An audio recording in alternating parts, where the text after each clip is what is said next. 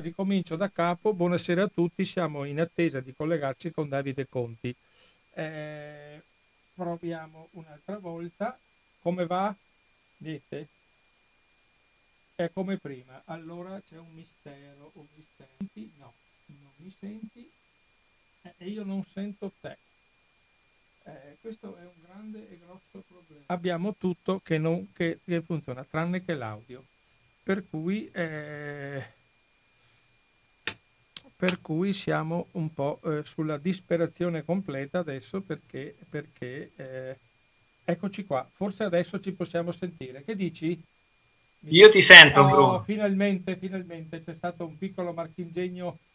eh, chiedo scusa agli ascoltatori, c'è stato come sempre l'angoscia dell'inizio della trasmissione. Ecco, adesso funziona tutto, siamo tranquilli. Allora ricominciamo, da, riavvolgiamo il nastro. 22esima puntata di Finestre sulla Storia. Eh, stasera conversazione con Davide Conti, cui dicevo poc'anzi per chi non avesse sentito, lo dico a lui perché voi mi avete sentito, a lui forse no. È un libro importantissimo che ha scritto Davide Conti, L'anima nera della, eh, l'anima nera della Repubblica la storia del movimento sociale che è molto importante in questi giorni con quello che sta avvenendo, con tutto questo rigurgito di, di Forza Nuova e tutto quello che sta accadendo, andando a rileggere il libro di David Conti sull'anima della storia del movimento sociale si capiscono molte, molte interazioni di quello che sta avvenendo adesso. Poi ha scritto I crimini di guerra fascisti e l'impunità nell'Italia repubblicana, per Inaudi, l'ombra del passato, e l'Italia di Piazza Fontana, che è l'ultimo di cui poi andremo a raccontare.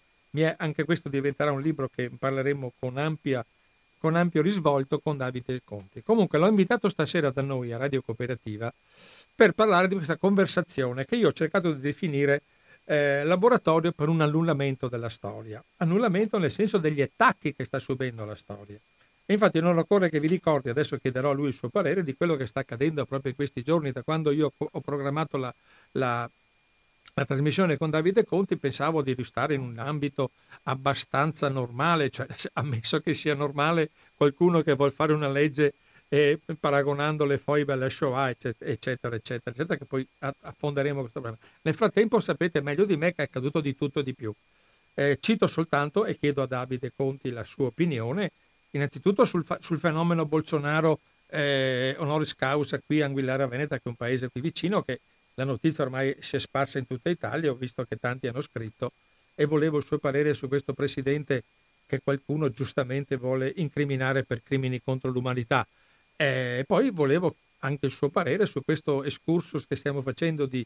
neo, proprio neofascismo forte, per esempio Predapia, la marcia su Roma, l'anniversario della marcia su Roma. Davide, stiamo vivendo un brutto periodo, dacci una lettura eh, possibilmente dacci un po' di coraggio, perché quando vedo la gente fare le pettorine e paragonare eh, quelli del no green, green pass ad Auschwitz, veramente eh, lì mi, mi, viene meno la mia capacità di reazione, perché penso che la mente umana non possa arrivare a una simile imbecillità. E dico imbecillità perché mi trattengo per un fatto anche di rispetto di chi ci ascolta. Davide, benvenuto, a te la parola.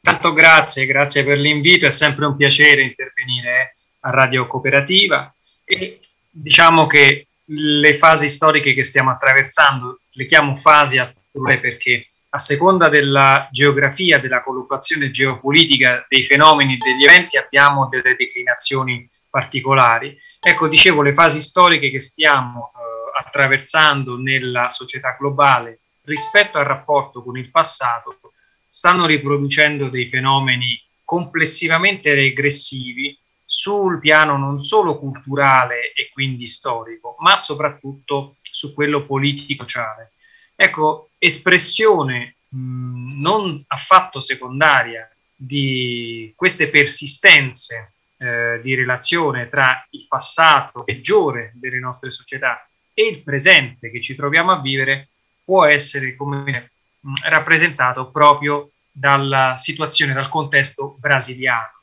Eh, Jair Bolsonaro è espressione di quella casta militare, di quel mondo militare che aveva costretto eh, il Brasile a decenni di dittatura, che ha attraversato naturalmente tutta l'America Latina, ma che in Brasile ha trovato un suo laboratorio pre-politico rispetto a ciò che sarebbe poi accaduto in Argentina, in Cile, in Uruguay in Paraguay. E Bolsonaro, dicevo, rappresenta quell'espressione e quel ritorno al passato, quel richiamo al Brasile profondo, al Brasile della repressione del dissenso politico, al Brasile della discriminazione categoriale della società, a quel Brasile che ha ricomposto intorno alla casta militare, cioè intorno all'oggetto della forza militare, un establishment che è tornato al potere dopo gli anni di governo di Lula e di Dilma Rousseff, che avevano portato invece in Brasile dei grandi cambiamenti, soprattutto rispetto al programma che ha portato decine di milioni di esseri umani, di donne e uomini fuori dalla povertà assoluta e li ha introdotti, le ha introdotte dentro il meccanismo della scolarizzazione, dell'istruzione di massa gratuita, dell'accesso alle cure sanitarie per tutti. Ecco, questi progressi, questi meccanismi che si erano faticosamente messi in moto nel Brasile di Lula e della Rousseff sono tornati drammaticamente indietro, sono arretrati in maniera pericolosissima con Bolsonaro e la gestione della pandemia e il numero spropositato di contagiati e di morti in Brasile purtroppo segnano in maniera oggettiva questa regressione. E dunque l'invito a Bolsonaro in Italia per eh, onorarlo di una cittadinanza eh, relativa alle sue radici d'origine eh, francamente diventa anche un richiamo potremmo dire della foresta per i peggiori istinti che anche se in termini minoritari si sono manifestati proprio in queste settimane rispetto all'approccio tra la, la, libertà personale, il diritto alla salute, il diritto al lavoro e le contestazioni delle misure appunto approntate per affrontare la pandemia e quindi scongiurare un ulteriore peggioramento del nostro contesto politico e anche sanitario. Bene, eh, ovviamente abbiamo, mi unisco chiaramente al, al, messaggio che lancia Davide Conti sulla, sull'assurdità di questa, di questa eh, onore, mm, cittadinanza onoraria che oltretutto ha anche un valore estremamente relativo perché non cambia niente della sua vita. Lui ha dichiarato che non è cittadino italiano, per cui non c'è neanche il problema di riconoscimento, anzi una sua dichiarazione ha detto che lui potrebbe domandarlo un giorno per avere un paese straniero sul quale rifugiarsi, cioè questa è la considerazione. Lui ha fatto la sceneggiata di andare alla Basilica del Santo, lo dico, lo sapete tutti qui in zona, ma magari qualcuno non ha approfittato di questa cosa, tutta una messa in scena. Oggi si è trovato con Salvini a, a rievocare i caduti brasiliani della seconda guerra mondiale e dovrebbe sapere cosa, cosa francamente c'entra Salvini nei caduti brasiliani della seconda guerra mondiale. Ma lui si sa che pur di apparire andrebbe anche alla fiera del baccalà di non so quale paese, immaginando che sia una cosa che magari ha inventato lui il baccalà. Ecco, questa è una battuta per sdrammatizzare un po' la situazione. Senti, abbiamo avuto sempre la sceneggiatura di Predapio, eh, Marta su Roma, Predapio, rievocazione. Come mai in un paese dichiaratamente antifascista, una repubblica fatta sulla resistenza, nessun prefetto, nessun questore mette in discussione questa orrenda messa in scena che fanno i neofascisti italiani per andare a, a sfilare Predapio sulla, davanti alla tomba del, del, loro capo, rievocando la morte su Roma. Come mai non, non c'è nessun intervento, secondo te? Fa parte della logica che andiamo a trattare più avanti dell'equiparazione, della negazione, cancelliamo la storia, la sovvertiamo, cosa, cosa stiamo facendo in questo paese? A mio giudizio è la vicenda di Predappio è espressione della, dei mancati conti col passato che l'Italia ha sostanzialmente eh, non fatto alla fine della seconda guerra mondiale. Se noi diciamo organizzassimo un, un, parametro comparativo tra ciò che accade in Italia, Predappio, nella città natale di Mussolini, e ciò che è accaduto a Braunin in, in Austria dove è nato Hitler, capiremmo la differenza, la differenziazione in termini di espressione storico, politico e culturale che in qualche maniera caratterizza il nostro paese rispetto al, al resto del mondo e in particolare alla Germania. Ecco, nel paese natale di Hitler la casa è stata distrutta e al posto della casa natale di Hitler è stato eh, costruito, installato un monumento, una roccia poderosa con incastonato al suo interno, al centro, una targa che recita mai più razzismo, mai più fascismo, a perenne monito della popolazione e naturalmente ad esclusione di qualsiasi tipo di manifestazione nostalgica relativa a quel luogo. In Italia nulla di tutto questo è avvenuto ed anzi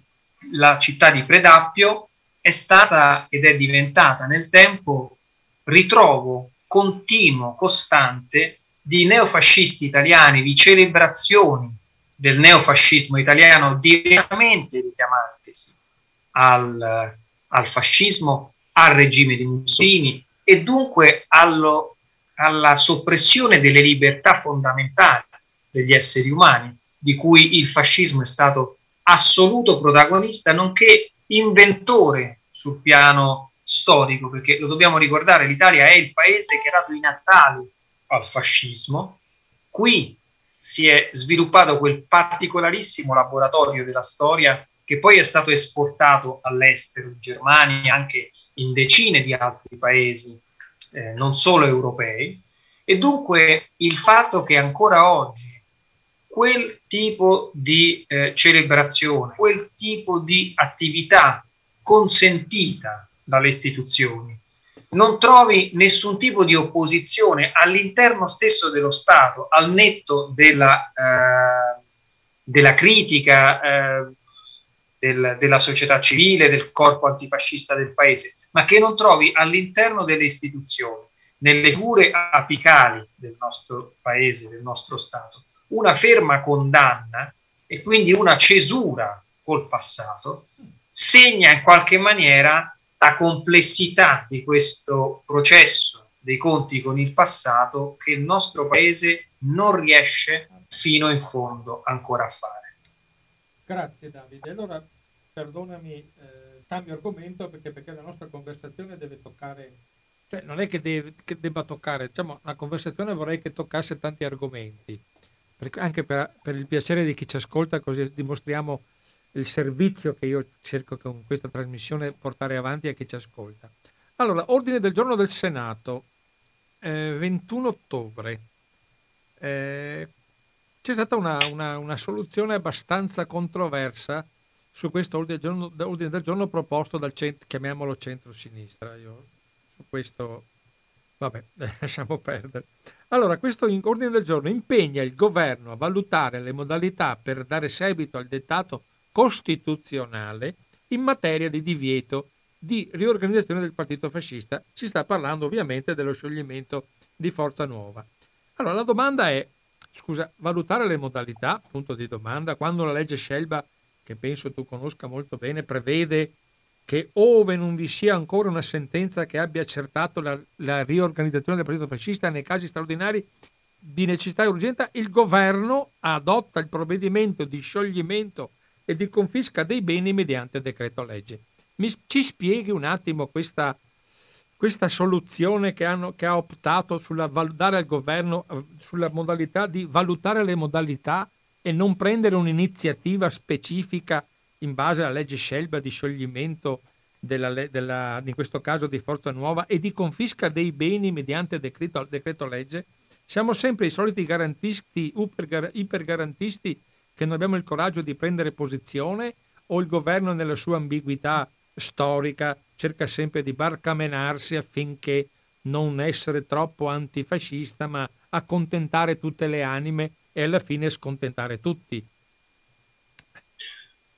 Secondo me la, la scelta è una non scelta. È una non scelta perché lascia naturalmente uno spazio molto ampio uh, e discrezionale rispetto all'iniziativa, perché rifugge da un'assunzione di responsabilità politica in ordine allo scioglimento eh, dei gruppi neofascisti, perché aspettare, attendere la sentenza della magistratura può rafforzare, come dire, il senso della procedura istituzionale, ma porta inevitabilmente a mancare quella, quell'iniziativa, quell'istanza politica che dovrebbe caratterizzare, che dovrebbe essere il carattere eh, portante della, di qualsiasi formazione parlamentare del nostro paese. Sappiamo che così non è, sappiamo che il quadro politico italiano è costruito attorno ad un governo di unità nazionale che sostanzialmente include tutti o quasi, eh, se è vero che formalmente, ad esempio, l'estrema destra del partito di Giorgia Meloni si colloca politicamente all'opposizione, è anche vero che le statistiche dei voti parlamentari ci consegnano un numero di voti a favore del governo del Partito di Fratelli d'Italia che supera il 70% a favore del governo, il che significa che c'è un, sostanzialmente un esecutivo sostenuto o comunque non osteggiato. Questa ambiguità di fondo ha prodotto, insieme con l'identità spuria della destra italiana, questa soluzione di compromesso che non affronta il problema, che non scioglie i nodi di fondo dentro la società italiana, che non esprime un messaggio chiaro all'opinione pubblica e al paese. E questo, a mio giudizio, è un danno molto più grave del mancato scioglimento in sé di un gruppo o di un altro. Il gruppo di Forza Nuova andava tolto per la gravità degli eventi cui abbiamo assistito il 9 ottobre scorso. L'assalto al sindacato, l'assalto alla CGL, il raid squadrisa che addirittura qualche forza politica ha cercato di eh, dissimulare rispetto alla matrice, e parlo di Fratelli d'Italia e dell'intervento di Giorgia Meloni, ecco, quel raid segna un punto di non ritorno, avrebbe dovuto segnare un punto di non ritorno, perché esatto. è una rievocazione che il neofascismo ha voluto esplicitamente fare con un assalto che cento anni dopo ricostruiva un ponte ideale con gli assalti e i raid alle Camere del Lavoro pre-marcia su Roma. E inoltre è stato un tentativo di divisione, di ingresso a Cuneo dentro la questione del mondo del lavoro attraversata dalla contraddizione della cosiddetta Carta Verde che proprio in quei giorni andava verso, eh, diciamo così, la sua entrata in vigore con tutta una serie di piccole e grandi problematiche che sui posti di lavoro eh, si sono poi verificate. Quel RAID andava eh, incontro a questi due obiettivi, si prefiggeva colpire e rievocare ideologicamente il fascismo degli esordi, il fascismo prima ora, ed allo stesso tempo si eh, riprometteva di spezzare l'attività interna al mondo del lavoro che le rappresentanze sindacali stavano svolgendo e svolgono in questo particolarissimo momento della nostra storia. Certo, benissimo, un'ottima analisi della quale mi, mi, ovviamente mi associo anche perché eh, è stata veramente, io quello che ho sempre detestato un po' di questo, detesto di questo governo è questa possibilità che sempre ha di di questo cerchiobottismo assoluto in tutti i campi, in tutte le soluzioni, avendo varie anime al suo interno, non può certo prendere delle decisioni. In questo caso io sono dell'avviso addirittura che Forza Nuova andava sciolta prima del, dell'attacco di ottobre alla CGL perché il suo operato è stato sempre eh, squadristico e violento in, in, vari, in vari casi, per cui si poteva veramente arrivare a qualcosa di più concreto. Comunque sappiamo che, come giustamente dici tu, che questo governo ma dico questa nazione, sempre per la volontà di non prendere mai posizione, abbiamo visto la mancanza di, di, di analisi sul passato precedentemente esposta, e fa sempre nella logica in cui c'è sempre qualcosa per tirare avanti, cercare di trovare qualcuno che risolve la soluzione. L'unico ultimamente, uno tra i pochi, cioè quello che si è messo veramente in mostra più di tutti in questo ultimo mese e mezzo, due mesi, è stato, dico nel senso fraterno della cosa, il povero professor Tommaso Montanari il quale giustamente eh, tu hai scritto ha avuto l'ardire di esprimere ciò che ogni storico serio sa da anni. Il professor Montanari è il rettore dell'Università per Stranieri di Perugia, sempre perché magari qualcuno non lo, quando eh, ha fatto questa cosa non erano ancora in carica e ha subito degli attacchi che rievocano gli attacchi della, della CGL, cioè lo squadrismo verbale di Salvini e della Meloni, che adesso se volete vado a citarvi. Comunque la frase importante, incriminata del, del, del professor Montanari è stata la vicenda delle foibe è stata strumentalizzata usando la legge del ricordo dalla destra post-fascista come rivincita memoriale sulla lotta partigiana, tanto aggiungere alla presentazione di una proposta nel giugno 21 che di fatto equipara Shoah e foibe. Ecco, questo ovviamente è un campo in cui tu sei, ti sei sempre esposto, hai sempre avuto estremo coraggio nel, nel narrare questa situazione in cui eh, la destra ha, cerca- ha trovato l'occasione per rinascere, era stata messa un po' all'angolo storicamente parlando, oltre che politicamente, con questa legge, ovviamente che sappiamo votata da quasi tutto il Parlamento, tranne un partito di sinistra, questa è una cosa molto grave. Eh, Menia, quello che è il primo ispiratore, è notoriamente è stato, la sua carriera l'ha fatta da picchiatore fascista a Trieste, tanto per restare nel quotidiano di oggi, cioè la città che sappiamo ha degli risvolti in campo neofascista eccezionali, pur essendo l'unica città in cui c'è un campo di sterminio nazista, lo dimenticano tutti quando eh, urlavano la settimana scorsa proprio a Trieste libertà, libertà, dovrebbero guardare un po' dietro le proprie spalle quello che nella loro città è accaduto. Vedere gente che in Italia urla libertà, libertà per quanto riguarda il, il, no, il Green Pass penso che sia un'aberrazione eh, proprio culturale prima che politica. No? La libertà è una cosa molto più seria che andare a urlare. Davide, questo professor Montanari è stato, come dicevo poc'anzi, accusato e vituperato da tutti. Però tu da storico ovviamente hai la tua opinione che certo sarà simile probabilmente a quella del professor Montanari, però dacci la tua lettura eh, così, eh, diciamo, anche un po', in, un po', in, esclusiva per noi, cioè eh, questa strumentalizzazione del giorno del ricordo, eh, andiamo a combatterlo in qualche modo, cosa, cosa si può fare, come si deve comport- ci si deve comportare, perché a febbraio avremo un'offensiva senz'altro del, del giorno dell'anniversario del giorno del ricordo, il 10 febbraio 47, giorno in cui è stato firmato il trattato di pace, che nulla c'entra con le vicende del confine orientale, tengo a precisarlo. Davide Conti, eh, allora cosa dobbiamo fare, come ci comportiamo, cosa dobbiamo eh, agire per eh, compensare questa strumentalizzazione della destra in cerca di rivincita? Sicuramente mh, uno dei compiti, forse il principale compito è quello di riqualificare il 10 febbraio, riqualificare il giorno del ricordo. All'interno di quella legge nata male, votata in maniera impropria nella forma e nella sostanza, collocata anche, come giustamente ricordavi tu, in una data completamente eh, controfattuale rispetto ai termini storici cui si riferiva e soprattutto prossima al 27 eh, gennaio e dunque, come dire, semanticamente collocata quasi a compensazione delle celebrazioni del 27 gennaio. Ecco, quella legge, così mal posta, mal scritta e mal interpretata, recita nel suo,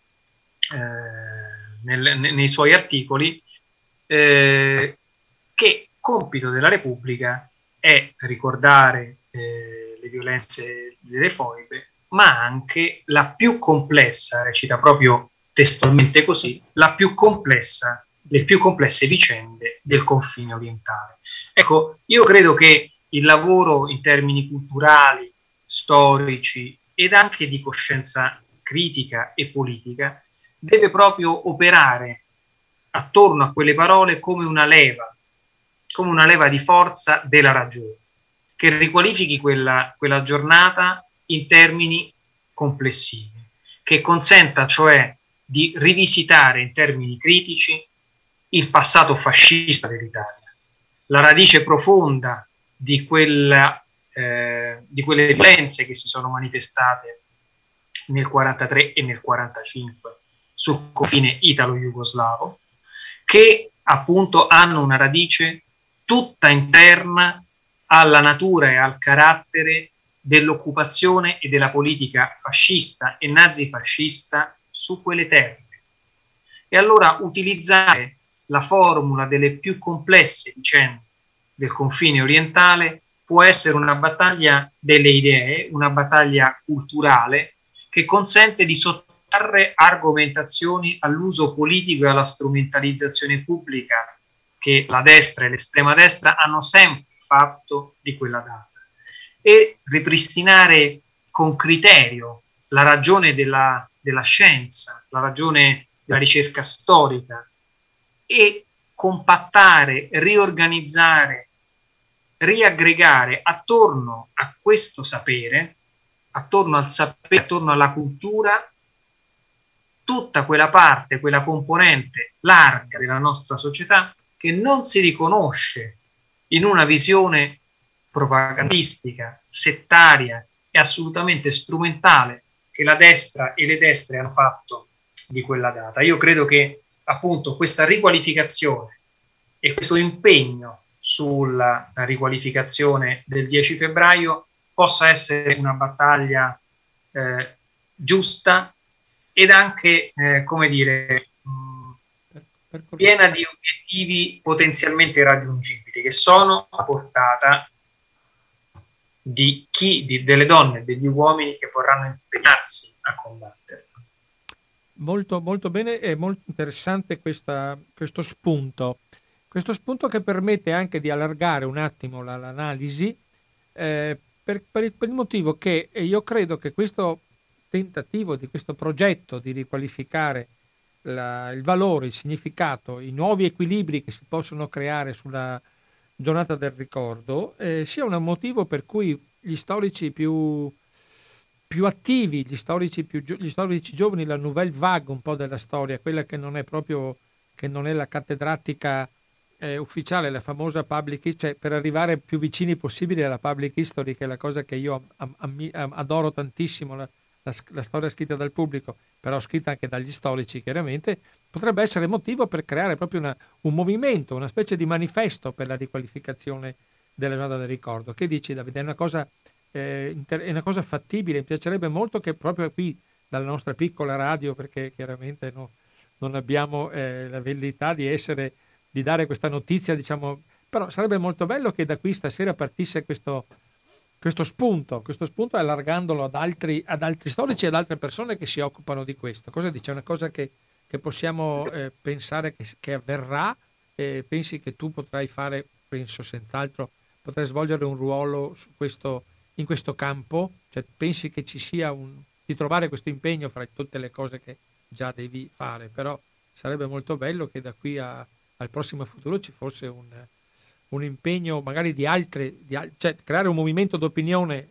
chiaramente dall'alto in questo caso, non dal basso, cioè dall'alto degli storici che analizzano con coraggio le cose e dicono la verità, senza andare, a, ripeto, alle ambiguità. E ricordo sempre il nostro povero Violante quando iniziò una procedura che veramente è stata nefasta, che sul, sui motivi e le ragioni dei ragazzi di Salò. Ecco, cerchiamo di ricordarci sempre questi errori commessi a sinistra che hanno aperto la strada a tutta questa eh, riabilitazione, la chiamerei, del, del problema del, degli, dei crimini fascisti impuniti come nei tuoi libri è scritto ampiamente. Sì, io penso che su questi temi posti in questi termini, in questa maniera, si potrebbe davvero eh, costruire un, un'opinione pubblica eh, e un impegno degli studiosi molto largo. Eh, io ricordo che il 6 aprile del 2021 centinaia di storici, studiosi, di storiche, di studiose hanno firmato un appello indirizzato al capo dello Stato, al Presidente della Repubblica, in cui invitavano le istituzioni a ricordare il 6 aprile il giorno dell'invasione italiana della Jugoslavia e quindi l'inizio dell'occupazione della Jugoslavia da parte delle truppe fasciste e del Regio Esercito, come monito rispetto al rapporto con il nostro passato, come costruzione dialettica tra quel tempo trascorso e il tempo del nostro presente e anche come elemento di constatazione, di assorbimento delle responsabilità e quindi dell'elaborazione del passato rispetto alle eh, responsabilità del regime fascista in ordine ai crimini di guerra compiuti contro partigiani e popolazione civile della Jugoslavia durante gli anni dell'occupazione, durante la seconda guerra mondiale. Quella data diciamo, esprime innanzitutto una condanna ferma della politica imperialista, espressione del fascismo militare, e dall'altro ci dà l'occasione, lo spunto, per pensare ad una eh, similare iniziativa attorno alla data del 10 febbraio. Io credo che appunto lavorare per la riqualificazione di questa giornata possa trovare, come dire, mh, consensi larghi, non solo nella comunità scientifica degli studiosi, ma soprattutto nella cittadinanza, che è, come dire, l'obiettivo principale della cultura, cioè costruire una consapevolezza critica delle radici d'origine, del proprio presente e quindi edificare, costruire delle vie, delle strade progressive, progressiste del nostro futuro. Ecco, in questo senso immagino che potremmo trovarci in un cammino lungo, anche complesso, insieme a tante donne e uomini che invece attorno a questi temi non solo eh, potrebbero legnarsi, ma potrebbero anche dare un contributo molto importante, molto rilevante. Grazie Davide, tu hai scritto una cosa molto interessante che è un po' quello che è stato il titolo che io ho cercato di dare a questa trasmissione, Laboratorio per l'annullamento della storia ho volutamente deliberatamente escluso nella, diciamo, nel lancio di questa trasmissione le prime due parole di questo tuo articolo apparso sul manifesto, foibe Shoah. Foibe Shoah perché sono diventate un argomento esclusivamente, è, è enormemente divisivo, si è perso qualsiasi analisi da, da parte delle, anche di certi ben pensanti, si è perso qualsiasi contatto con la realtà perché è diventato che eh, la, la, la Shoah è, è un crimine nazista, no? Indubbiamente nessuno, penso, avrà il coraggio di, di, di, di negarlo. Mentre le foibe sono un crimine comunista. Abbiamo avuto questa separazione, cioè la storia la fa la le, le fanno le leggi, non le fanno più eh, gli storici o gli addetti ai lavori o, i, o, i, o, gli analisti. Perché anche la proposta di fare questa famosa, questa famosa equiparazione per, del, con la modifica proprio di un articolo del codice penale che punisce i negazionisti della Shoah viene, accumul- viene assimilato a coloro i quali diventano, eh, propag- fanno propaganda contro le foibe, il negazionismo delle foibe o cose simili. Per cui allora il limite io e te penso che prenderemo diversi anni di carcere. Tu perché hai scritto, io perché parlo continuamente di questa cosa in radio, per cui ci, ci candidiamo già ad avere una condanna esemplare, no? Cioè negazionisti. Io da giovane, quando è nato la parola negazionismo, erano quelli che negavano l'esistenza dei campi di concentramento, se non mi sbaglio. Giusto? Cioè non è una cosa che è nata, che è nata così per caso. Adesso i negazionisti siamo diventati noi perché cerchiamo di fare vedere che le foibe sono una conseguenza di un fenomeno che è cominciato col 6 aprile 41, addirittura prima con la denazionalizzazione dei territori occupati a seguito della prima guerra mondiale. C'è tutto un processo degenerativo che ha portato indubbiamente a un... Paolo, Paolo Foles d'Arcai ha detto furono una tragedia, indubbiamente nessuno sta eh, sminuendo o, o, o, riducendo l'importanza, soltanto vogliamo eh, riportarla, vogliamo, vorrei assieme a voi portare la cosa al giusto valore, no? come hanno scritto tante persone, tu nei tuoi libri, eh, cito perché l'ho appena visto un pezzo del professor Dorsi, che è un caro, un caro amico, che mi fa piacere citare perché ha avuto anche lui modo di esprimersi chiaramente. No? Poi il Parlamento europeo ci ha messo del suo con questa equiparazione nazismo e comunismo,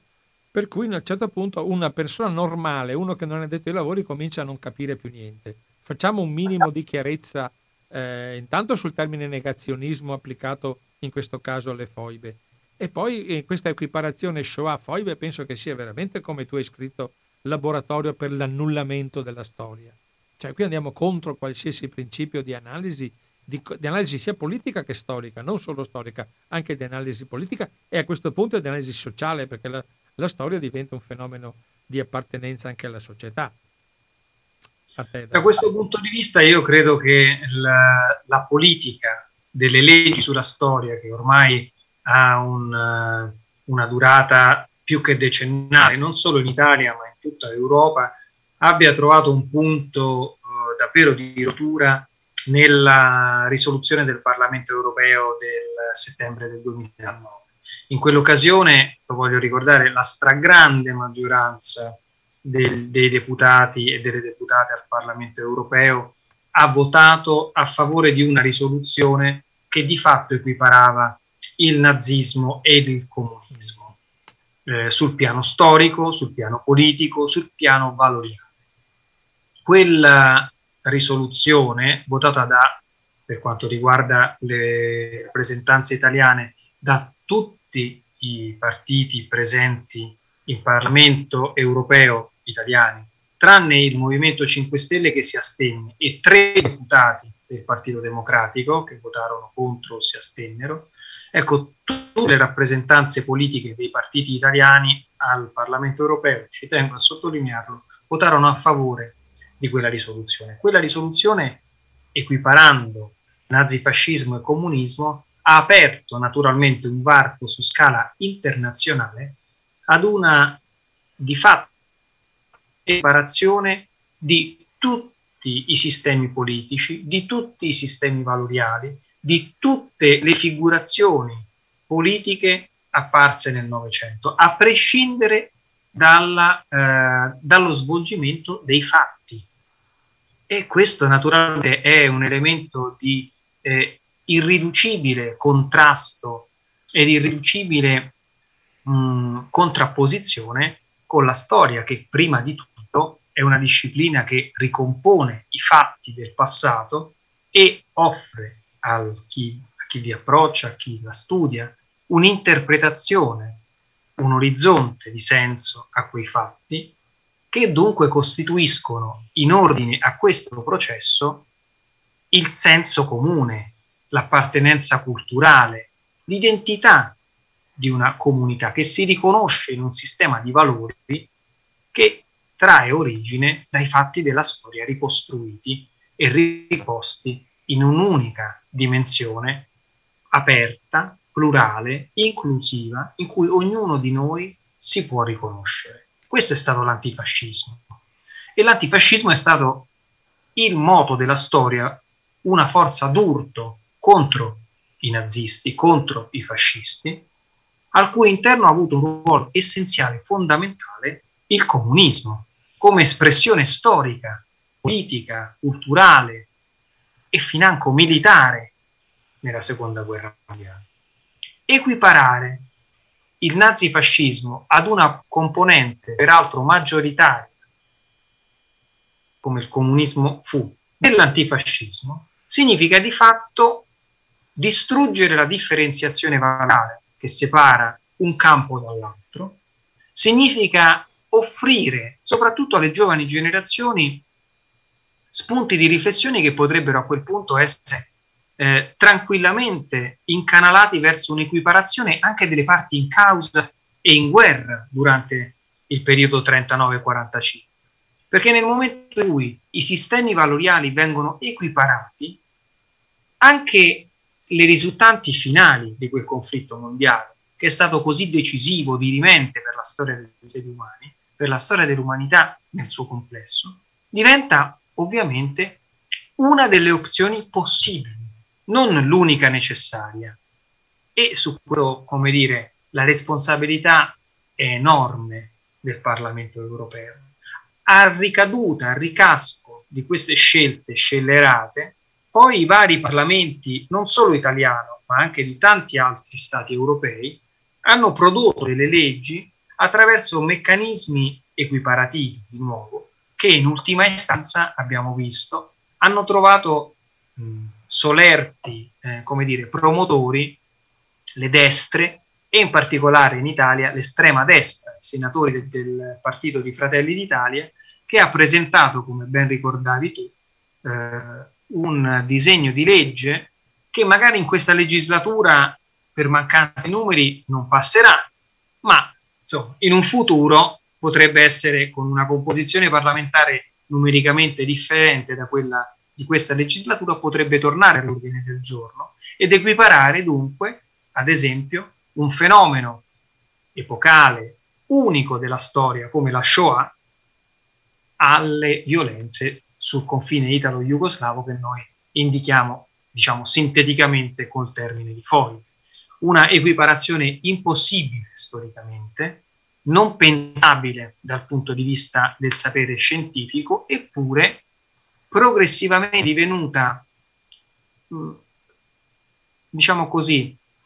opinione comune in quelle componenti della società pronte ad assorbire le istanze propagandistiche e populiste delle destre che, di nuovo, cercano un'eparazione, dunque una rivincita memoriale, non tanto, io di, sottolineo questo, non tanto sulla sinistra, quanto sulla storia.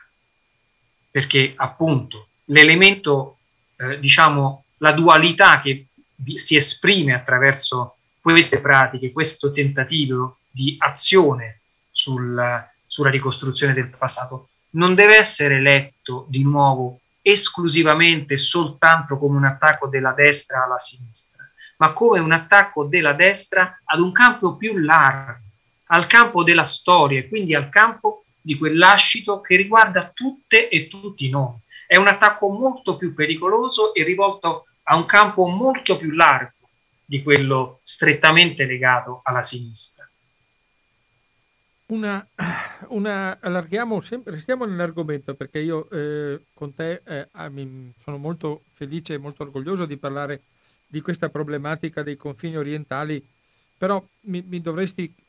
come osservatore, mi dovresti chiarire, eh, forse mi è sfuggito o forse non l'ho capito, non dal tuo discorso, ma in generale leggendo le cronache, ma la motivazione che ha spinto il Parlamento europeo a fare questa risoluzione di equiparazione eh, comunismo, eh, nazismo-comunismo. Cioè al di là dei, degli usi personali che può fare un partito nazionale, ma il Parlamento europeo perché voleva eh, stigmatizzare questa... Cosa voleva dimostrare alla fine con questa sua equiparazione che anche il buon senso dice che eh, non è applicabile eh, chiaramente alla storia, perché io ricordo sempre per chi lo qualora qualcuno l'avesse dimenticato che il tanto vituperato comunismo aveva tra il suo, al suo interno una piccola struttura che si chiamava Armata Rossa, che se hanno voluto battere veramente il nazismo hanno dovuto ricorrere al sacrificio di milioni di comunisti russi che si sono sacrificati per battere il nazismo e arrivare a Berlino. Perché se guardiamo militarmente l'impegno della, degli alleati a Occidente rispetto all'impegno del, dell'Armata Rossa praticamente è una, è una lotta impari, cioè la guerra sul territorio dell'Europa l'ha vinta indiscutibilmente il sacrificio dell'Armata Rossa anche per la vastità del suo teatro. Ma alla fine cosa hanno dimostrato, al di là di questi usi perversi che ne può fare un Parlamento o qualche partito nazionale,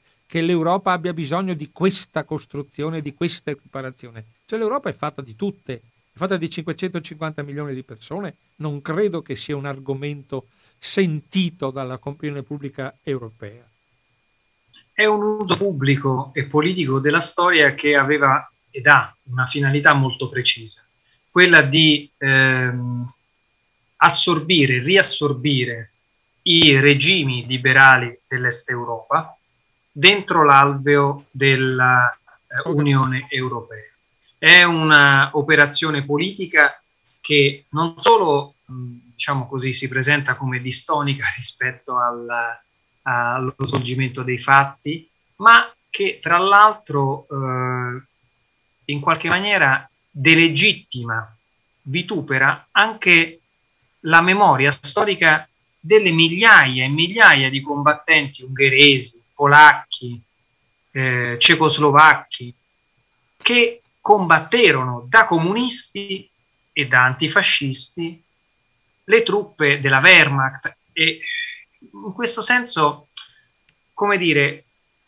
purtroppo l'utilizzo del paradigma eh, unitario costruito attorno all'equiparazione nazismo-comunismo è proprio del paese più importante dell'Unione Europea. La Germania ha costruito il, eh, il, suo stato nuovo dopo il crollo, dopo la, la, distruzione del Terzo Reich, proprio attorno a questa eh, ambiguità, direi io, di fondo, che eh, permise alle istituzioni tedesche di vietare per legge tanto la ricostruzione del partito nazista quanto la ricostruzione del partito comunista. Quel paradigma utilizzato nella Germania dell'Ovest è diventato dopo l'89 la riunificazione il paradigma complessivo della Germania ed è stato esteso in termini egemonici anche al resto dell'Europa, soprattutto quella parte dell'Europa dell'Est che proprio con la Germania ha una relazione speciale, particolare, in termini non solo storici, ma oggi politico-economici. Bene, andiamo verso la conclusione della nostra trasmissione, della nostra conversazione con Davide Conti. Allora vorrei citare un termine che mi mancava nella collezione dei neologismi provocati da questa dicotomia foibe esodo eccetera eccetera. Diciamo che un gruppo di storici, tra i quali sei eh, allineato anche tu, assieme a Alessandra Kerservan, Claudia Cernigoi, Davide Conti, Angelo Dorsi, Sandy Volk, siete stati classificati come Jugo giustificazionisti è una roba nuova, ogni tanto c'è sempre qualche parola nuova che c'è, no? E allora la risposta può essere che le foibe sono una sorta di gigantesco monumento alla menzogna, tanto per andare avanti chiaramente con questo palleggiamento di cose. Ma allora siamo arrivati, Davide. Allora abbiamo cominciato con i negazionisti, no? Che se diciamo che le foibe non ci sono state ci mettono in galera. Se invece diciamo siamo dei riduzionisti in cui riportiamo il peso reale, specifico, perché poi alla fine purtroppo e viene sempre usato per la Repubblica il numero dei morti, chissà come mai diventa importante, no? perché se una cosa ha avuto tanti morti allora è grave, se ha avuto pochi morti per qualcuno è meno grave, riduzionista, per altri invece urlano allo scandalo come non si rispettano le vite umane. No? Sappiamo che i numeri delle foibe sono, tra virgolette, con tutto il rispetto, vorrei che chi mi sente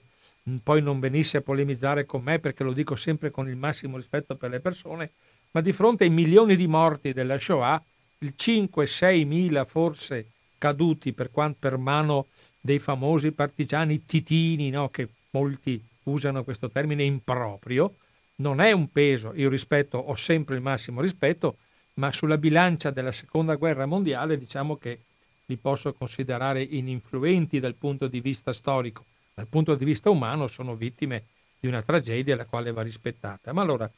eh, negazionisti, riduzionisti, jugo giustificazionisti. Ma perché una persona che si mette come te, come io mi arruolo in, questo, in questa squadra, a, parlare di real, a portare la storia in prima pagina e non la propaganda, deve essere sempre nell'occhio del mirino, nell'occhio del ciclone, perché c'è sempre qualcuno che trova da ridire su questo argomento e non va a leggersi i libri, per esempio i tuoi, che sono molto importanti, sui crimini italiani dei nostri generali felloni che poi non sono mai stati processati per tutti i crimini di guerra. Abbiamo sentito molte volte nelle trasmissioni vi parlavo di Graziani, visto che usciamo da una serie di trasmissioni sui crimini nelle, nelle colonie, avete capito, avete sentito benissimo chi era il generale Graziani, no? chi era Giuseppe Colpi, Volpi di, Colpi di Misurata. Cioè c'è una massa di, di cose non conosciute della nostra storia. Però quando uno cita la parola foibe, si scatena, si scatena, infatti Eric Gobetti ha scritto giustamente un libro e allora le foibe, perché la risposta che ti fanno sempre quando a domanda, quando tu citi qualcosa di storico non gradito alla mass media italiani, autom- eh, eh, ma allora le foibe. Ma perché questo scatenarsi continuo? Addirittura Jugo giustificazionisti. Eh, mi, ci, mi, ci, metto anch'io, eh, non è che mi tolgo fuori per, sempre per chi ci ascolta perché non pensi che questa sera parlo con te allora faccio finta di non sapere o di non vedere perché chi mi conosce sa che io mi assumo sempre tutte le responsabilità di quello che dico e di quello che dicono i miei ospiti. Perché non riusciamo, non riusciremo mai un giorno a togliere il coperchio da queste propagande e arrivare veramente ad analizzare le cose come stanno? Altrimenti non faremo mai un passo avanti. Saremo sempre in ritardo proprio nella formazione di una cultura nazionale Così poi concludiamo e dopo ti lascio andare. Perché... Sì. io, io credo, ecco, concludo con questa, con questa riflessione. Credo innanzitutto che eh, la particolare attenzione ed anche eh, le accuse, le polemiche che molto spesso sono state animate in questi anni siano dovute ai risultati concreti che sono stati raggiunti. Se noi andiamo con la mente al periodo di discussione e poi di istituzione della giornata delle foibe, potremmo ricordare anche attraverso vecchi filmati, vecchi articoli, potremmo facilmente ricordare le incredibili stime che venivano fatte dal punto di vista numerico rispetto a questo fenomeno. Ecco, oggi, a distanza di eh, quasi due decenni, possiamo tranquillamente dire che tutta la storiografia seria riconosce che eh, le stime, le cifre sono quelle che vedi, eh, hai mh, poc'anzi eh, offerto al tuo pubblico, insomma, intorno tra le 4 e le 5 mila vittime complessivamente. Ricordo che all'epoca del dibattito dell'istituzione sulla giornata del ricordo si parlava di centinaia di migliaia di vittime, quindi questa ricostruzione della storia ha portato dei risultati concreti. Altrettanto concreti sono stati i risultati in termini di eh, grafica rispetto alla rielaborazione delle politiche di occupazione fascista. Sul piano storiografico c'è ormai una vastissima mole di lavori di grande qualità e di grande profondità che naturalmente hanno eh, in qualche maniera declinato in senso eh, corretto la rivisitazione Naturalmente da questi meccanismi di costruzione della cultura e del sapere sono completamente estranei quei, mh, quelle campagne sono completamente estranee quelle campagne mass mediatiche che invece non hanno alcun interesse, evidentemente, a raffrontare ciò che scrivono e pubblicano con la realtà dei fatti, ma hanno un interesse a strumentalizzare, come correttamente ha detto Tommaso Montanari, ed è il motivo per cui è stato attaccato così brutalmente, eh, anche con fare propriamente, eh, come dire, autoritario, eh, perché un politico che chiede la rimozione di un rettore o di un docente che ha liberamente espresso il suo pensiero è qualcosa che accadeva durante il ventennio fascista. E quindi come riflesso condizionato, forse nemmeno troppo ragionato, abbiamo assistito da parte degli eredi, degli epigoni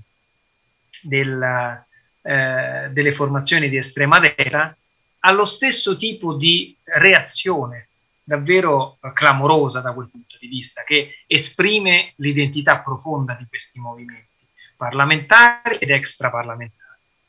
E dunque credo che, e chiudo, sì, sì, no. la vera questione, la vera, eh, il vero nocciolo, il vero nucleo eh, di intervento sia relativo a una vasta campagna di diffusione culturale del sapere storico nelle scuole, negli istituti, nell'università, nel mondo dell'associazionismo, nel mondo sindacale, nel mondo eh, più vasto possibile, costruire dei meccanismi di eh, livello critico tale da consentire indipendenza e autonomia di fronte alla propaganda. Da eh, questa, diciamo, su questa battaglia, secondo me, deve essere in qualche maniera eh, profuso il massimo spazio,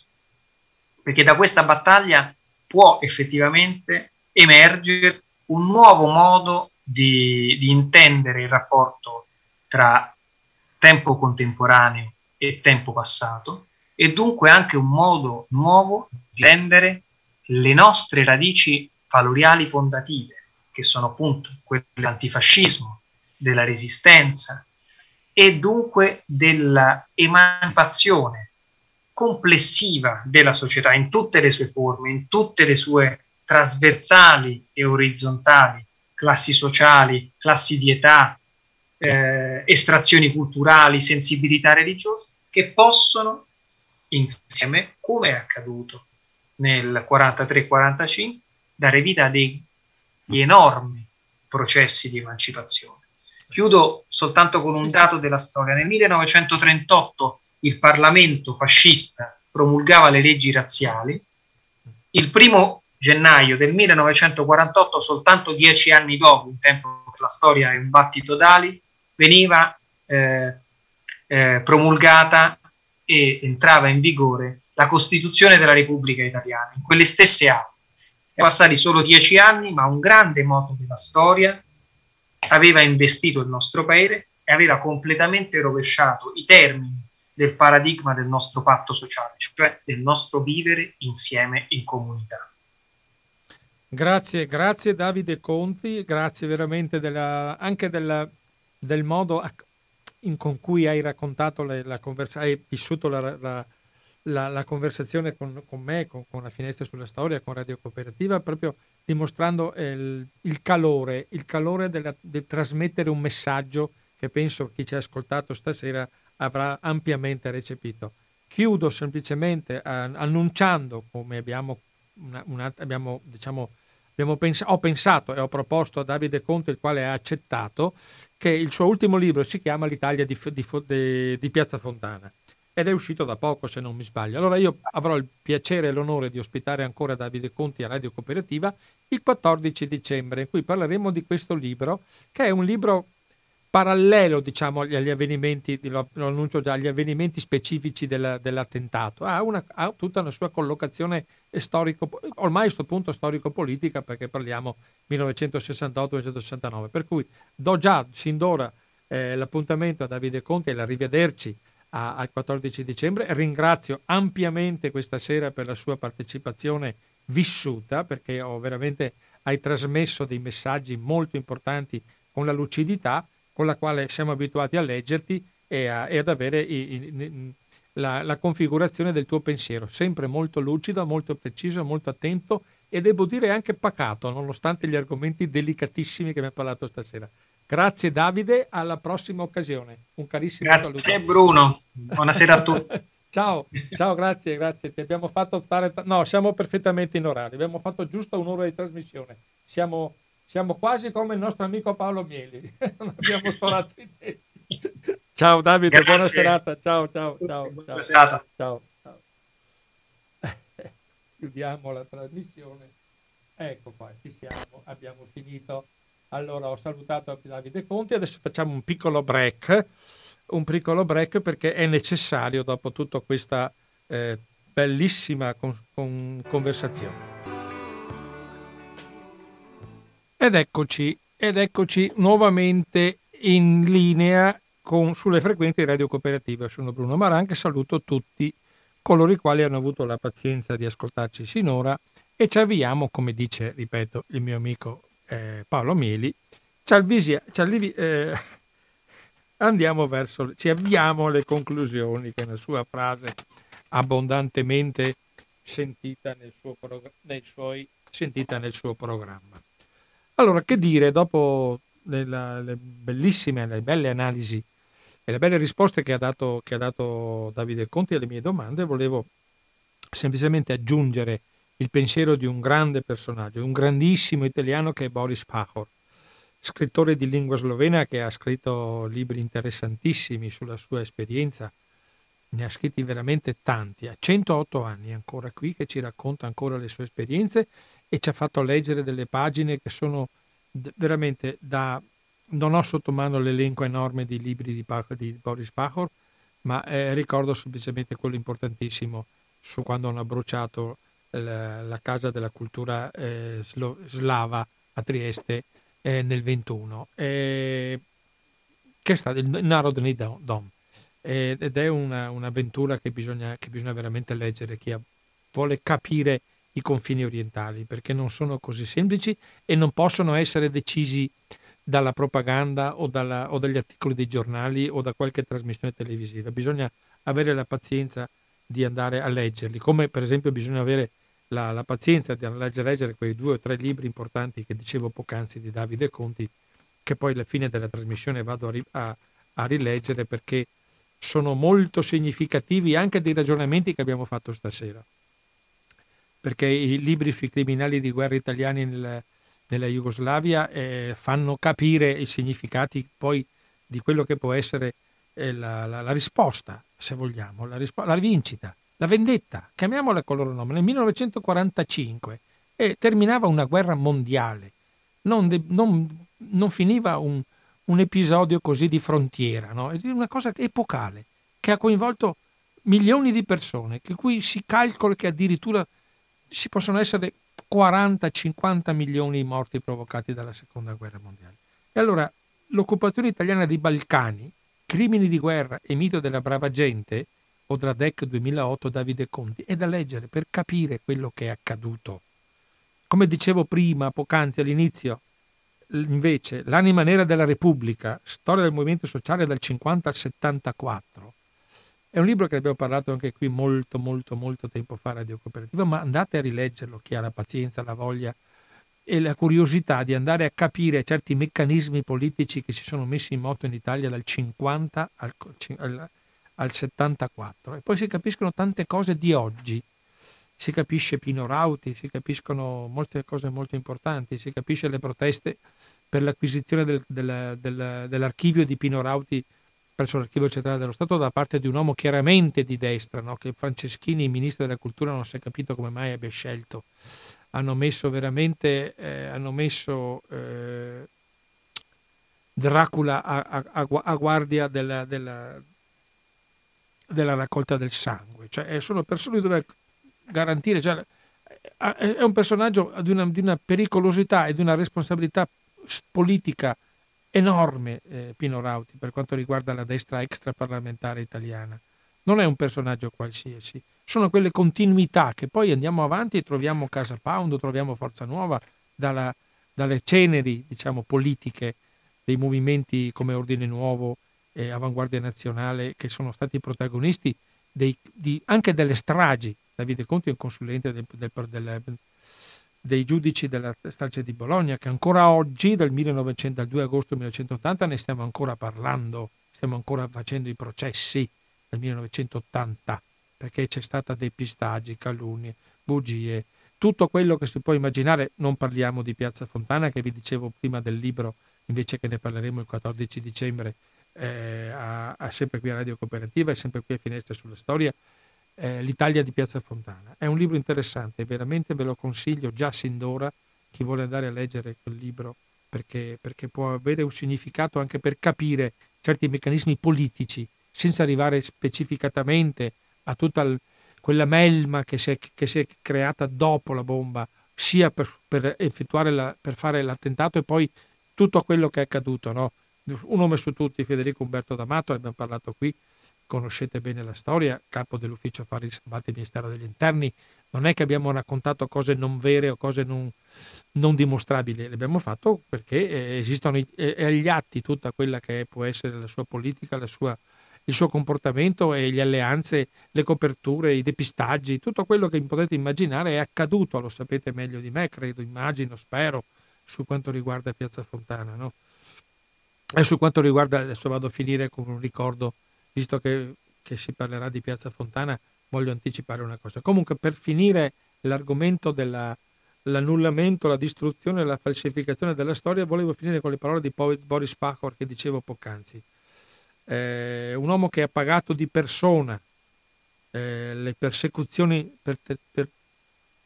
perpetrate dal fascismo sugli sloveni a Trieste. Trieste è una città che si può definire il 50% slovena e il 50% italiana, che, che ne dicano i neofascisti italiani che la trovano una città dell'italianità. Da sempre, perché è la, la composizione di quel territorio. Comunque Boris Pacco ha detto, ha, ha detto e ha, e ha ripetuto,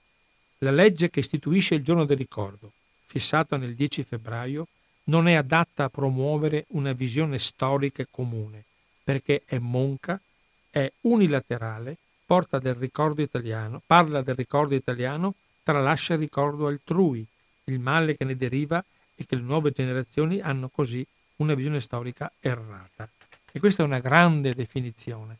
perché abbiamo tutti, parliamo, tutti hanno parlato, propagandisti, fascisti, comunisti, eh, intellettuali, eh, gente della strada, ovviamente tutti e noi stessi stasera ci siamo, eh, abbiamo ripetuto e ribadito la, la, la lettura dalla parte eh, diciamo di, della lingua italiana, di coloro i quali parlano la lingua italiana, gli italofoni. Però ci sarebbe da raccontare molto e dovrebbe farlo più spesso del, del, del ricordo altrui, cioè quelli che non parlavano l'italiano o non parlano l'italiano, quello che hanno subito dal 1922 in poi.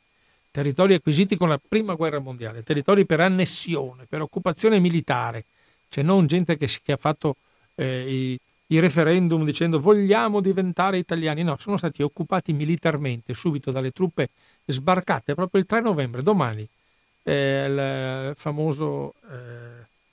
cacciatore Ardito no? è arrivato, ha fatto sbarcare i bersaglieri, hanno occupato la città perché erano andati via gli altri, erano ancora lì ma diciamo non combattevano più perché l'indomani sarebbe stato for- formulato l'armistizio. Ecco, è, arrivato, è sbarcato un generale a comandare, a diventare governatore militare della città, città che faceva parte dell'impero, dell'impero austro-ungarico, in particolare della, della parte ungherese, cioè era, era, era affiliata alla, alla, corona ungherese Trieste, ed era il porto della, della Mitteleuropa di quell'epoca. Sono arrivati con i cannoni, poi alla fine quando qualcuno ha scioperato gli hanno sparato con i cannoni alla, alla Bava Beccaris, tanto perché Bisogna sempre pensare che l'esercito italiano, il regio esercito è sempre bravo, è attento, non commette mai eh, crimini soprusi, si comporta bene con la popolazione civile, non fa mai niente di, di sbagliato. Ecco. Questo è l'approccio che c'è stato all'Italia a Trieste eh, austro-ungarica per definizione. È arrivata con le armi, avendo vinto la guerra, secondo loro, avendo vinto la guerra, visto, cioè and- sono andati in battaglia, hanno fatto morire 650.000 italiani per Trento e Trieste, perché bisogna conquistare l'indipendenza di Trieste e allargare l'unità d'Italia, quando sono arrivati a Trieste sono arrivati da militari occupanti, da truppe occupanti, da regime militare, da governatore militare. Ecco, non sono arrivati con le, con le ciotole di riso e, e l'armoscello d'olivo in mano dicendo siamo tutti fratelli, no.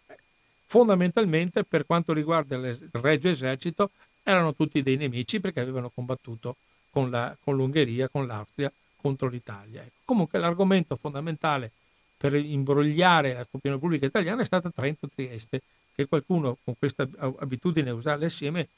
pensava che fossero due città unite, fossero molto vicine e ci fosse solo un ponte che le divideva. Ecco, tanto per dire l'approccio che c'è stato, visto, ripeto, fatalità è proprio domani, il 3 novembre, il giorno della, della quella che questi, qualcuno chiama della liberazione di Trieste, che proprio di liberazione non c'è stata assolutamente, ma c'è stata l'occupazione militare da parte del Regio Esercito a fronte di un, di un, eh, del,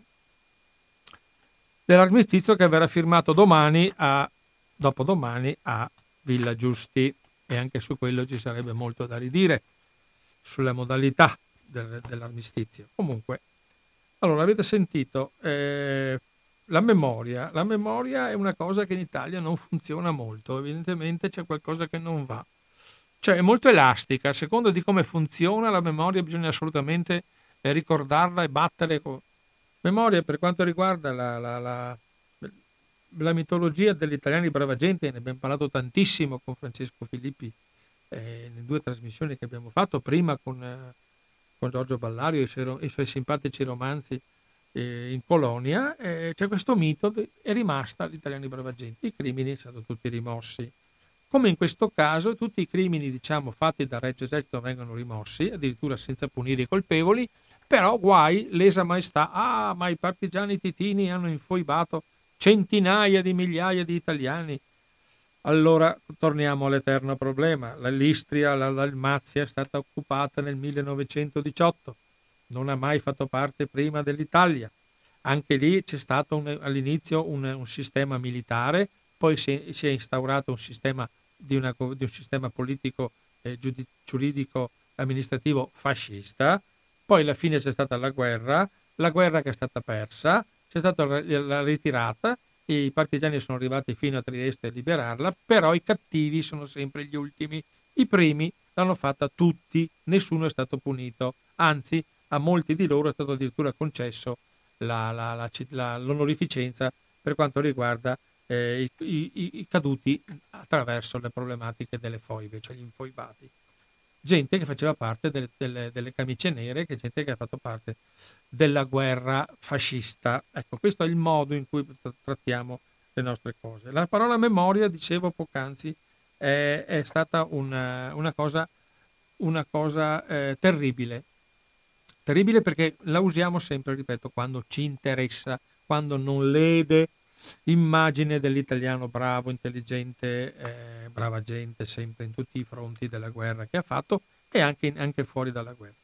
Allora, perché questa memoria serve soltanto a una parte? Guardiamo la memoria, per esempio, di, un, di una persona, cioè ricordiamo il lavoro che ha fatto Angelo Del Bocca, lo voglio dire anche stasera, l'ho già detto, lo ripeto, ha fatto un viaggio eh, attraverso il fascismo eh,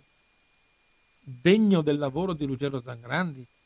con, eh, ha fatto una, una, una ricostruzione, una ricerca, una capacità di raccontare quello che è successo,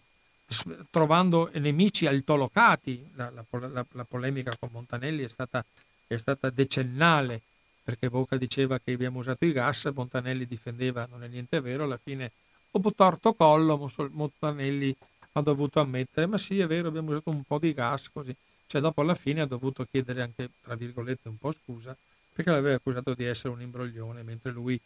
notoriamente aveva le bambine da 12 anni comprate. Allora, eh, vi dico, vi leggo una, una, una, un ultimo pezzo, perché visto che parliamo di... parleremo con Davide Conti di Piazza Fontana, vi voglio leggervi un 15 dicembre 1969. C'è stato un tempo in cui un ex partigiano come Giuseppe Pinelli poteva piombare giù dal quarto piano di una questura della Repubblica e vedersi calunniato anche da morto, accusato di essersi suicidato perché colpevole. Il gesto, dichiarò Guida ai giornalisti, potrebbe equivalere a una confessione. A una confessione. C'è stato un tempo in cui Marcello Guida, ex direttore fascista della colonia di confino di Ventotene, dirigeva la questura di Milano. In quegli uffici Guida trattenne illegalmente quello che nel 44-45 era stato un giovane partigiano. La guerra è finita da 25 anni, ma l'ultima azione di resistenza fu compiuta da Pinelli proprio nella questura di Guida la notte del 15 dicembre 69 quando morì precipitando dalla finestra della stanza del commissario Calabresi che lo interrogava illegalmente con i suoi uomini, nonostante i termini del fermo di polizia fossero largamente scaduti e fosse un suo diritto tornarsene libero a casa. Al ferroviere anarchico i, pol- i poliziotti volevano imporre un cedimento, ovvero strappargli la missione di una colpa inesistente, quella di essere responsabile lui e i suoi compagni della strage di Piazza Fontana, realizzata tre giorni prima dai neofascisti di Ordine Nuovo, coadiuvati da, capar- da uomini degli apparati di sicurezza e dei servizi segreti dello Stato. I poliziotti compirono un reato contro Pinelli, il fermo illegale, e gli mentirono durante l'interrogatorio con l'espediente del saltafosso, dicendogli che era un altro anarchico da lui conosciuto Pietro Valpreda, aveva confessato l'esecuzione del massacro. Ecco, questa è, voglio ricordare la parte, la parte diciamo, umana di, di, di, Giuseppe Pinelli. Erano gli anni, ha scritto Silvio Lanaro, in cui il lealismo istituzionale delle forze armate, delle classi proprietarie e delle forze politiche conservatrici non riesce a reggere i socialisti al governo e i comunisti al 25% dei voti, anni in cui, affermerà il generale Mario Arpino, in commissione strage, per noi militari un terzo del Parlamento era il nemico. C'è stato un tempo in cui un ex partigiano come Giuseppe Pinelli poteva piombare giù dal quarto piano di una questura della Repubblica e vedersi calunniato anche da morto, accusato di essersi suicidato perché colpevole. La magistratura derubricherà come malore attivo la causa del volo dal vuoto del ferroviere e tale versione sarà incisa come verità ufficiale anche sulla targa collocata dal comune di Milano in piazza Fontana, che ricorda con pudore omissivo che Pinelli è morto tragicamente. Accanto ad esse una stella rappresenta invece una memoria storica altra e reale della Milano democratica e antifascismo. Lì si ricorda che Pinelli è stato ucciso innocente. C'è stato un tempo, inoltre, in cui il Parlamento con voto quasi unanime scelse di bocciare la mozione che proponeva il 12 dicembre come giornata in ricordo delle vittime del terrorismo e di votare al suo posto il 9 maggio, giorno del ritrovamento del corpo di Aldo Moro in via Caetani, una preferenza tanto politicamente logica per lo Stato quanto storicamente indiscutibile. La Repubblica ha scelto di rappresentare quegli anni attraverso una narrazione autoassolutoria che racconta l'azione di un agente esterno alle, assolut- alle istituzioni, che porta l'attacco al cuore dello Stato, omettendo al Paese il fatto che il fenomeno del terrorismo in Italia sia nato molti anni prima proprio da quel cuore. Questo Pinelli aveva capito quelle note in quella questura e dopo mezzo, pe- mezzo secolo, anche grazie a lui, lo sappiamo anche noi. Ecco, volevo ricordare l'ultima res- azione di resistenza di un partigiano, visto che parleremo della, di Piazza Fontana in dicembre, sarà il caso che io ovviamente assieme a voi ricordiamo quello che eh, Giuseppe Pinelli eh, ha, ha subito, è stato semplicemente un volo dal quarto piano della questura. È una situazione che poi tutto lo Stato si è ben guardato da ammettere e, è, e anzi ha agito in funzione di, di mistificare, di depistare e anche di cancellare la memoria, perché anche la memoria di Giuseppe Pinelli non è una memoria condivisa, è diventata una memoria divisiva e il Comune di Milano sempre ambiguamente toglie e mette la, la, la, la, la stele che lo ricorda, ogni tanto c'è qualche azione diversiva che porta a togliere queste, queste, questa targa o a cancellarla o a imbrattarla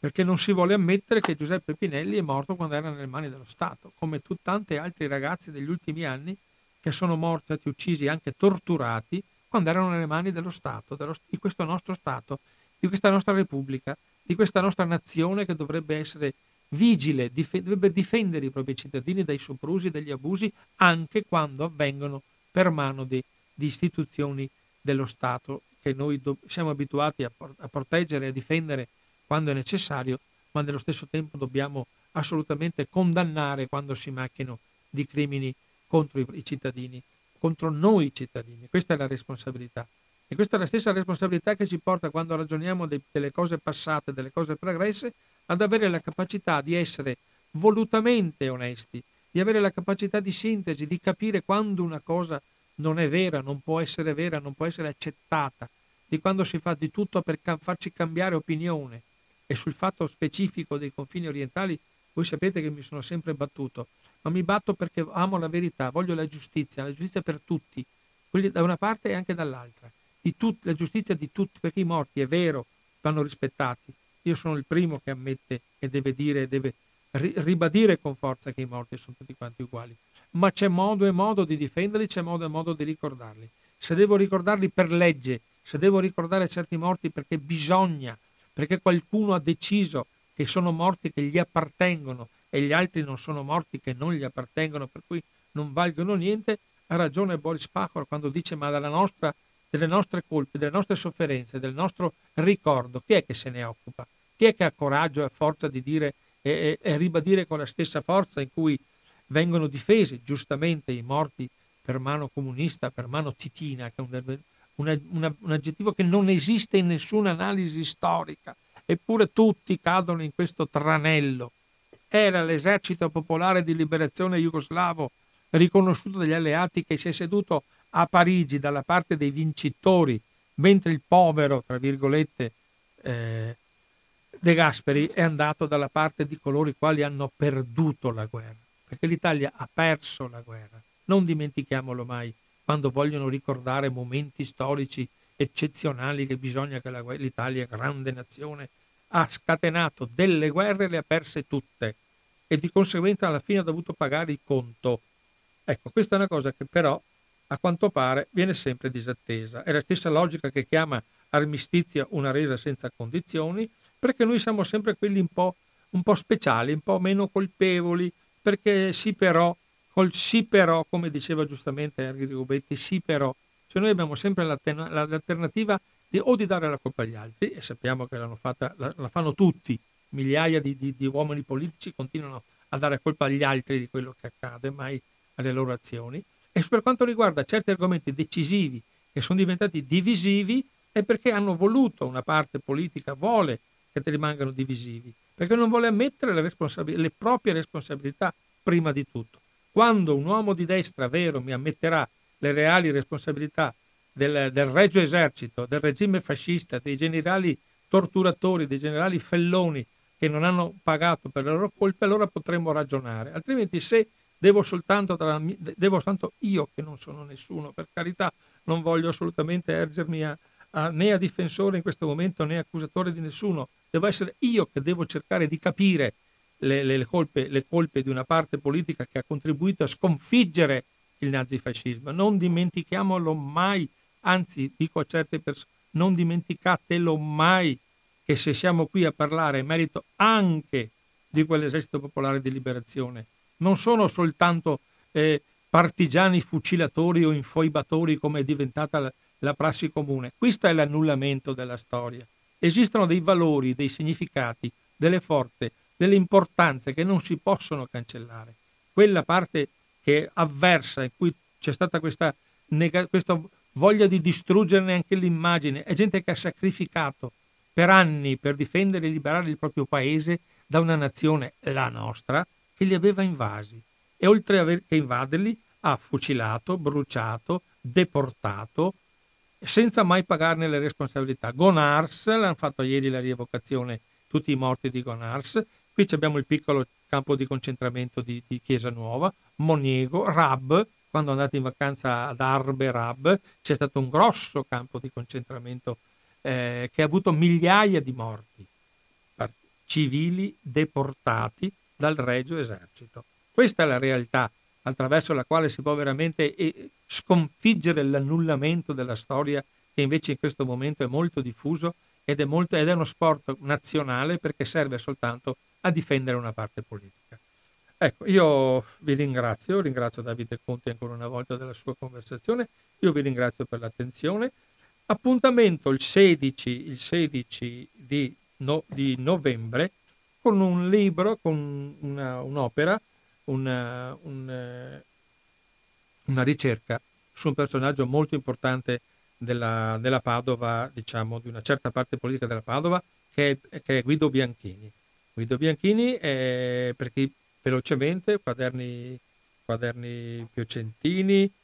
eh, no, quaderni rossi, poi classe, oper, classe operaia, la rivista, sono due riviste, poi la militanza in potere operaio, poi il caso 7 aprile, uno dei tanti assolti, uno dei tanti vittime del, del teorema Calogero, dopo dieci anni, anche lui ha fatto tutto il suo percorso di, di, di giudiziario, alla fine dopo nove anni, dal 79, dall'arresto alla soluzione nel,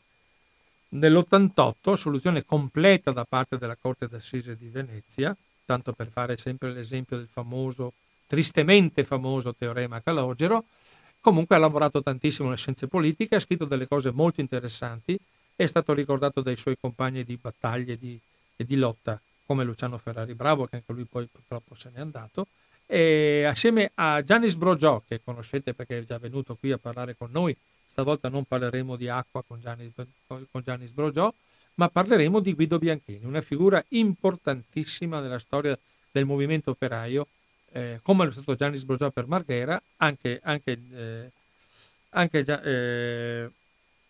Guido, è scritto, Guido, Bianchini è, stato, è il personaggio protagonista di un, di un, libro che si chiama Socrate a Porto Marghera. Allora, appuntamento il 16 novembre alle 19.05, 23esima puntata di Finestre sulla Storia. Un carissimo saluto, una buona serata, restate in ascolto sulle frequenze di Radio Cooperativa io sono Bruno Maran, eh, venerdì non vengo a leggere i giornali, per cui state tranquilli, non accadrà niente di l'altro venerdì. Ci vediamo sempre con grande piacere e io vengo sempre qui a, a Radio Cooperativa per raccontarvi un po' anche delle mie storie. Buona serata a tutti.